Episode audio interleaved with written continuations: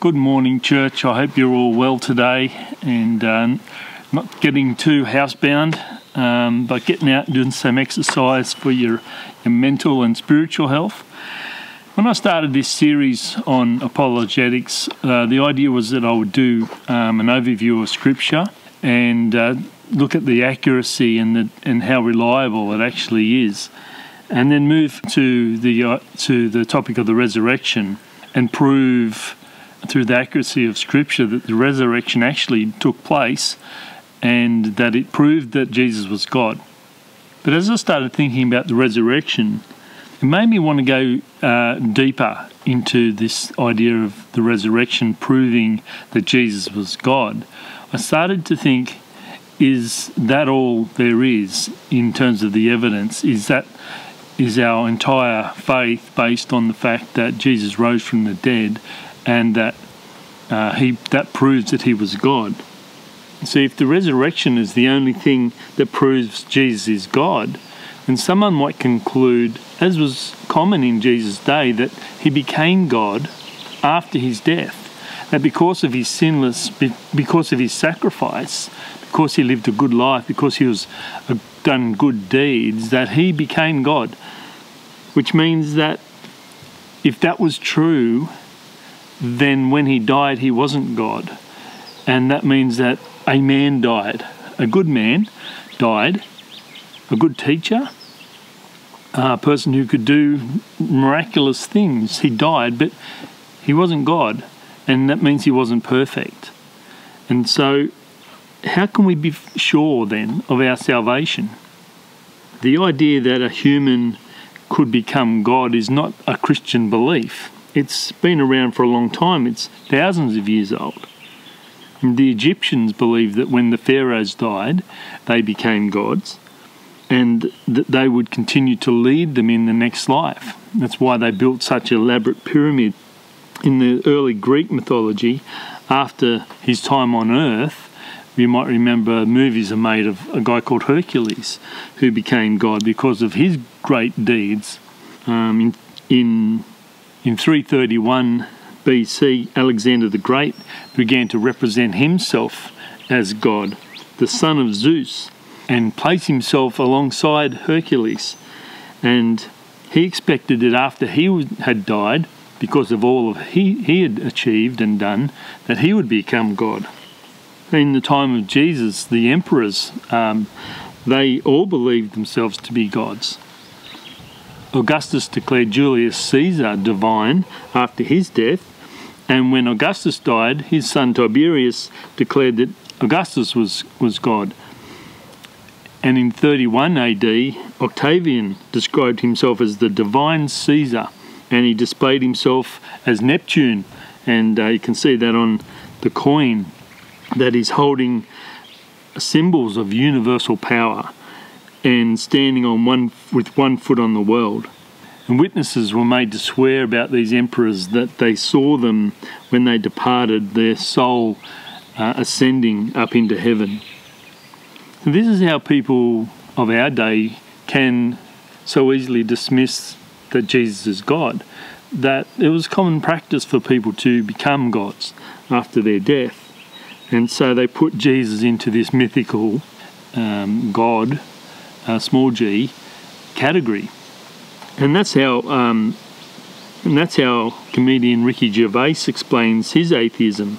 He says, and I'll quote. He says, since the beginning of recorded history, historians have catalogued 3,700 supernatural beings, of which 2,870 can be considered deities. So he says, the next time someone tells me they believe in God, I'll say which one Zeus, Hades, Jupiter, Mars, Odin, Thor, Krishna, or Ra. If they don't say, if they say I only believe in one God, I'll point out that they are nearly as atheistic as me. I don't believe in 2780, and they don't believe in 2869. So, Gervais is right to an extent that I'm an atheist when it comes to believing that there are 2,869 gods, because I only believe in one God, and that is Jesus, that Jesus was God. In an article to the Wall Street Journal, Gervais says that it's not up to me to prove that why I don't believe in God. He says, surely the burden of proof is on the believer. Why do you believe in God? And that's a great question, isn't it? I think he's right. We would say the same to a person who um, who believes in Thor as God. We would say to them, "Well, demonstrate your evidence for that. What proof do you have that He is God?" So, if we conclude that the resurrection is the only proof that Jesus is God, and that the whole of Christianity is founded on the belief that Jesus is God because He rose from the dead, then, as I said, He's not the only one who claims to be God. And someone might say that Jesus was not the only one to actually come back from the dead. And they're right. If resurrection from the dead is proof that you are God, then there are many gods among us. For example, not that long ago, we were reading in 1 Kings chapter 17 that through Elijah, God raised a the son of a widow of Zarephath from the dead. And after Elijah, Elisha also raised a boy from the dead in 2 Kings chapter 4 by laying himself on the body. In 2 Kings chapter 13, verse 20, when Elisha died, he was buried, and a group of Moabite raiders uh, used to invade the land each spring. Verse 21 says, that once when some Israelites were burying a man, they spied a man, they spied a band of these raiders. And so they hastily threw the corpse into the tomb of Elisha and they fled. But as soon as the body touched Elisha's, Elisha's bones, the dead man revived and jumped to his feet. We remember the story in Ezekiel where he saw a whole army raised from the dead. Ezekiel chapter 37. Jesus himself raised three people from the dead a boy, a girl, and Lazarus. And when Jesus himself died, many people rose from their graves. Verse 50 says, Then Jesus shouted again, and he released his spirit. At that moment, the curtain of the sanctuary of the temple was torn in two from top to bottom. The earth shook, rocks split apart, and tombs opened and the bodies of many godly men and women who had died were raised from the dead. And they left the cemetery after Jesus' resurrection and went into the holy city of Jerusalem and appeared to many people. In Acts chapter 9, it says Peter raised Tabitha from the dead. Acts chapter 20, Paul raised a young man, Eutychus, who fell out of a three story window when Paul was preaching. Paul went down and he raised him from the dead and he continued preaching. I imagine that would have been a pretty powerful object lesson. So, all of these stories really point out and demonstrate that God has the power to raise people from the dead. And that gives us hope that God will fulfill his promise to raise us from the dead after we die when Jesus returns.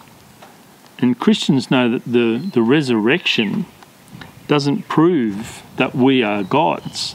It just proves that God has the power to raise the dead. But there's also one who will actually use the resurrection and resurrection power to fool many people. He will, he will recover from a fatal wound, it says in Revelation chapter 13, and he'll claim to be God in the flesh. He's known as the Antichrist, and he will rule the world for a, for a time, and thousands of people will recognize him as God and worship him. Revelation chapter 13, verse 3 says, I saw that one of the heads of the beast seemed wounded beyond recovery, but the fatal wound was healed, and the whole world marveled at this miracle and gave allegiance to the beast.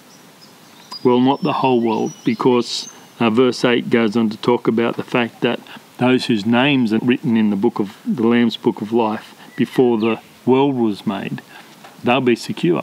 We, we don't have to worry. So Christians know that the resurrection of people doesn't mean that they become gods. So, what about Jesus? Does that mean that he is God? What evidence do we have prior to his resurrection that demonstrates that he is God?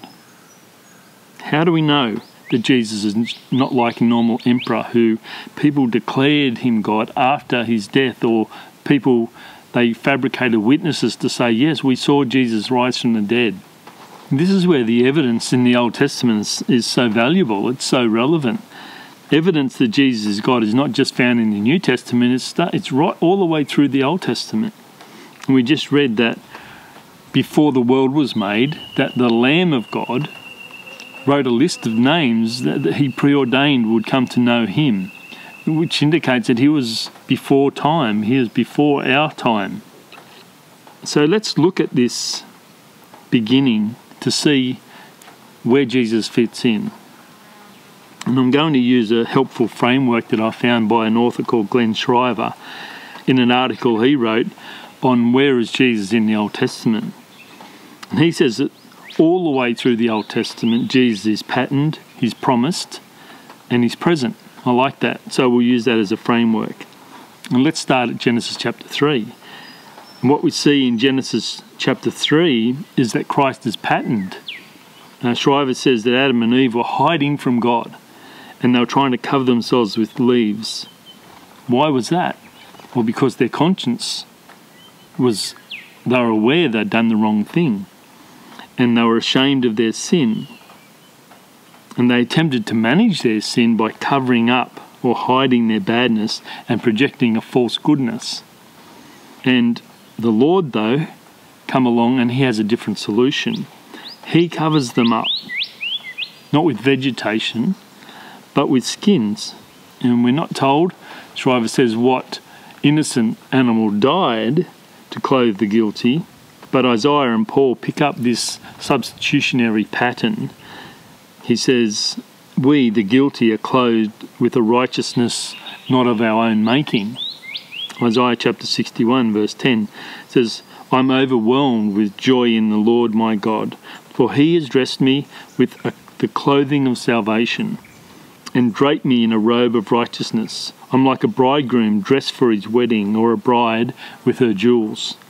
Galatians chapter 3, verse 27 says, And all who have been united with Christ in baptism have put on Christ, like putting on new clothes. So Christ was patterned, he, was the, he became the covering, the skin covering that took away their shame. In the garden, Christ was promised.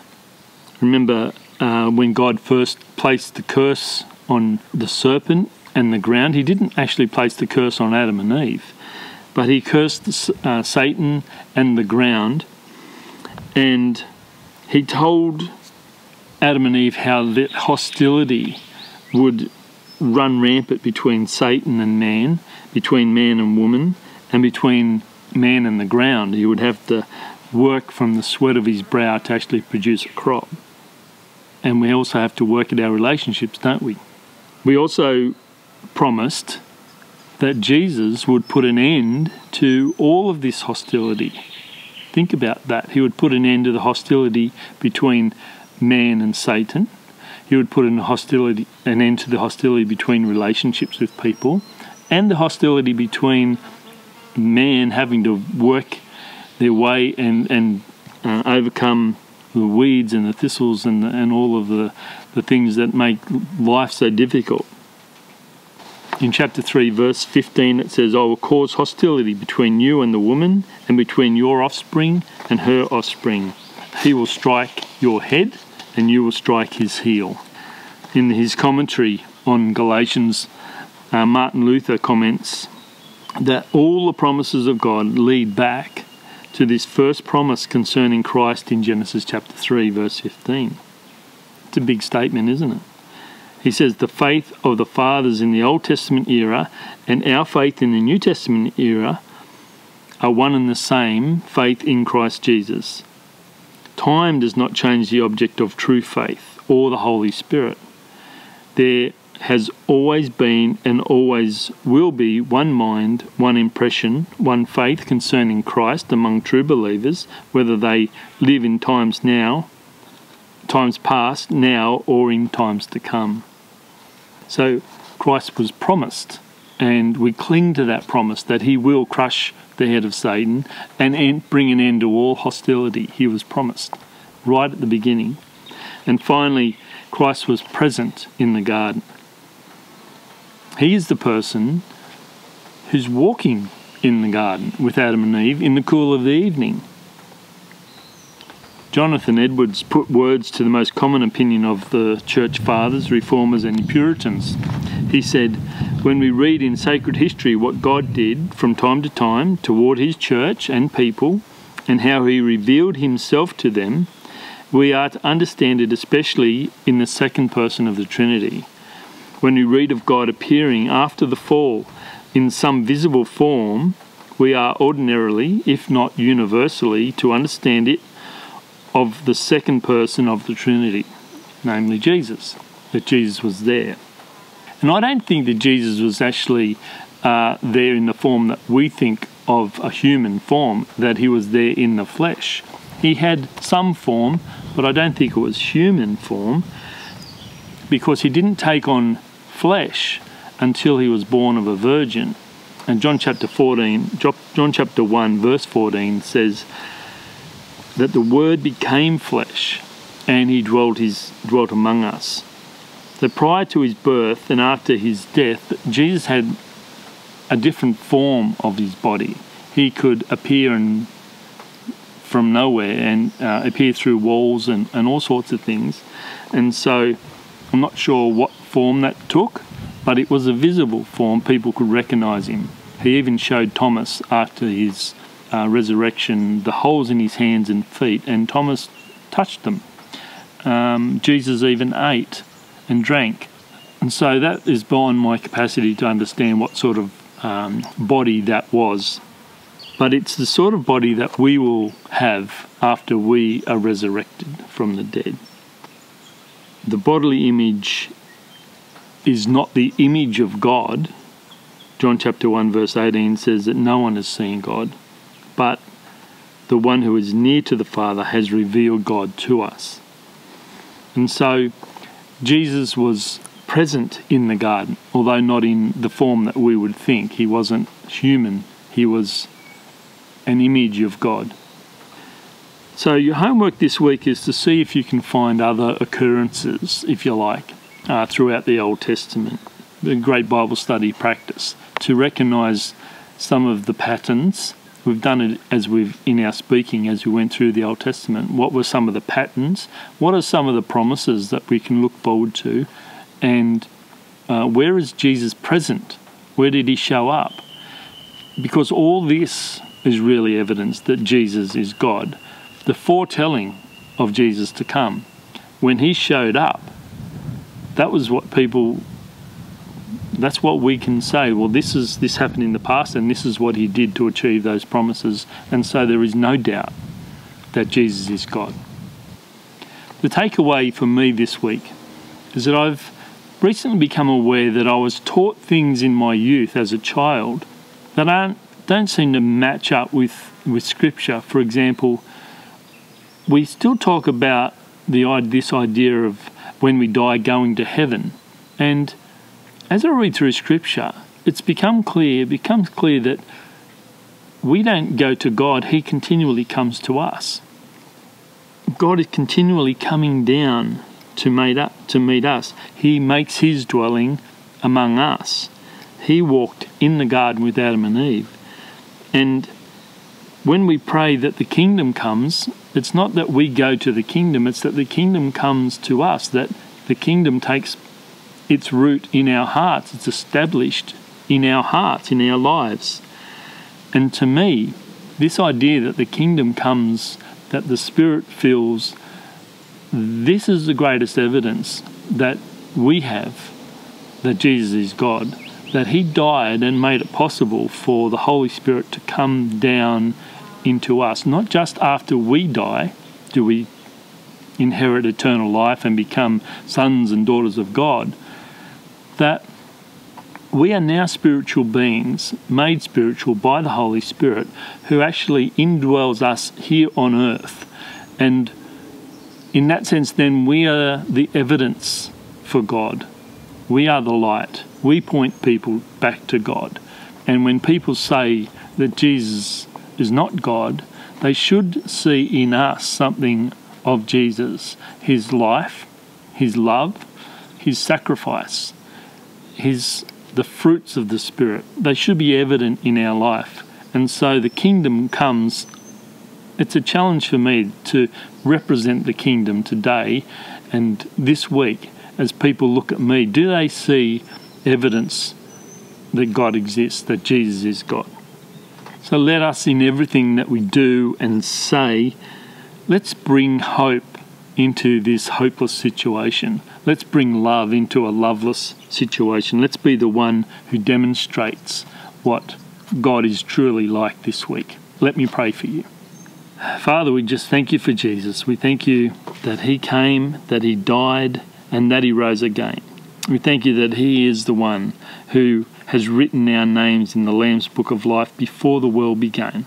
And so we can take great confidence in this, knowing that whatever happens to us in this life, our future is secure, that we will have an eternal relationship with you, not because of anything we've done, not because of myths or, or any uh, fables or stories, but because of the fact that Jesus came, that God came in bodily form, He died on a cross to deal with our sin and to give us hope of a resurrection and a life to come.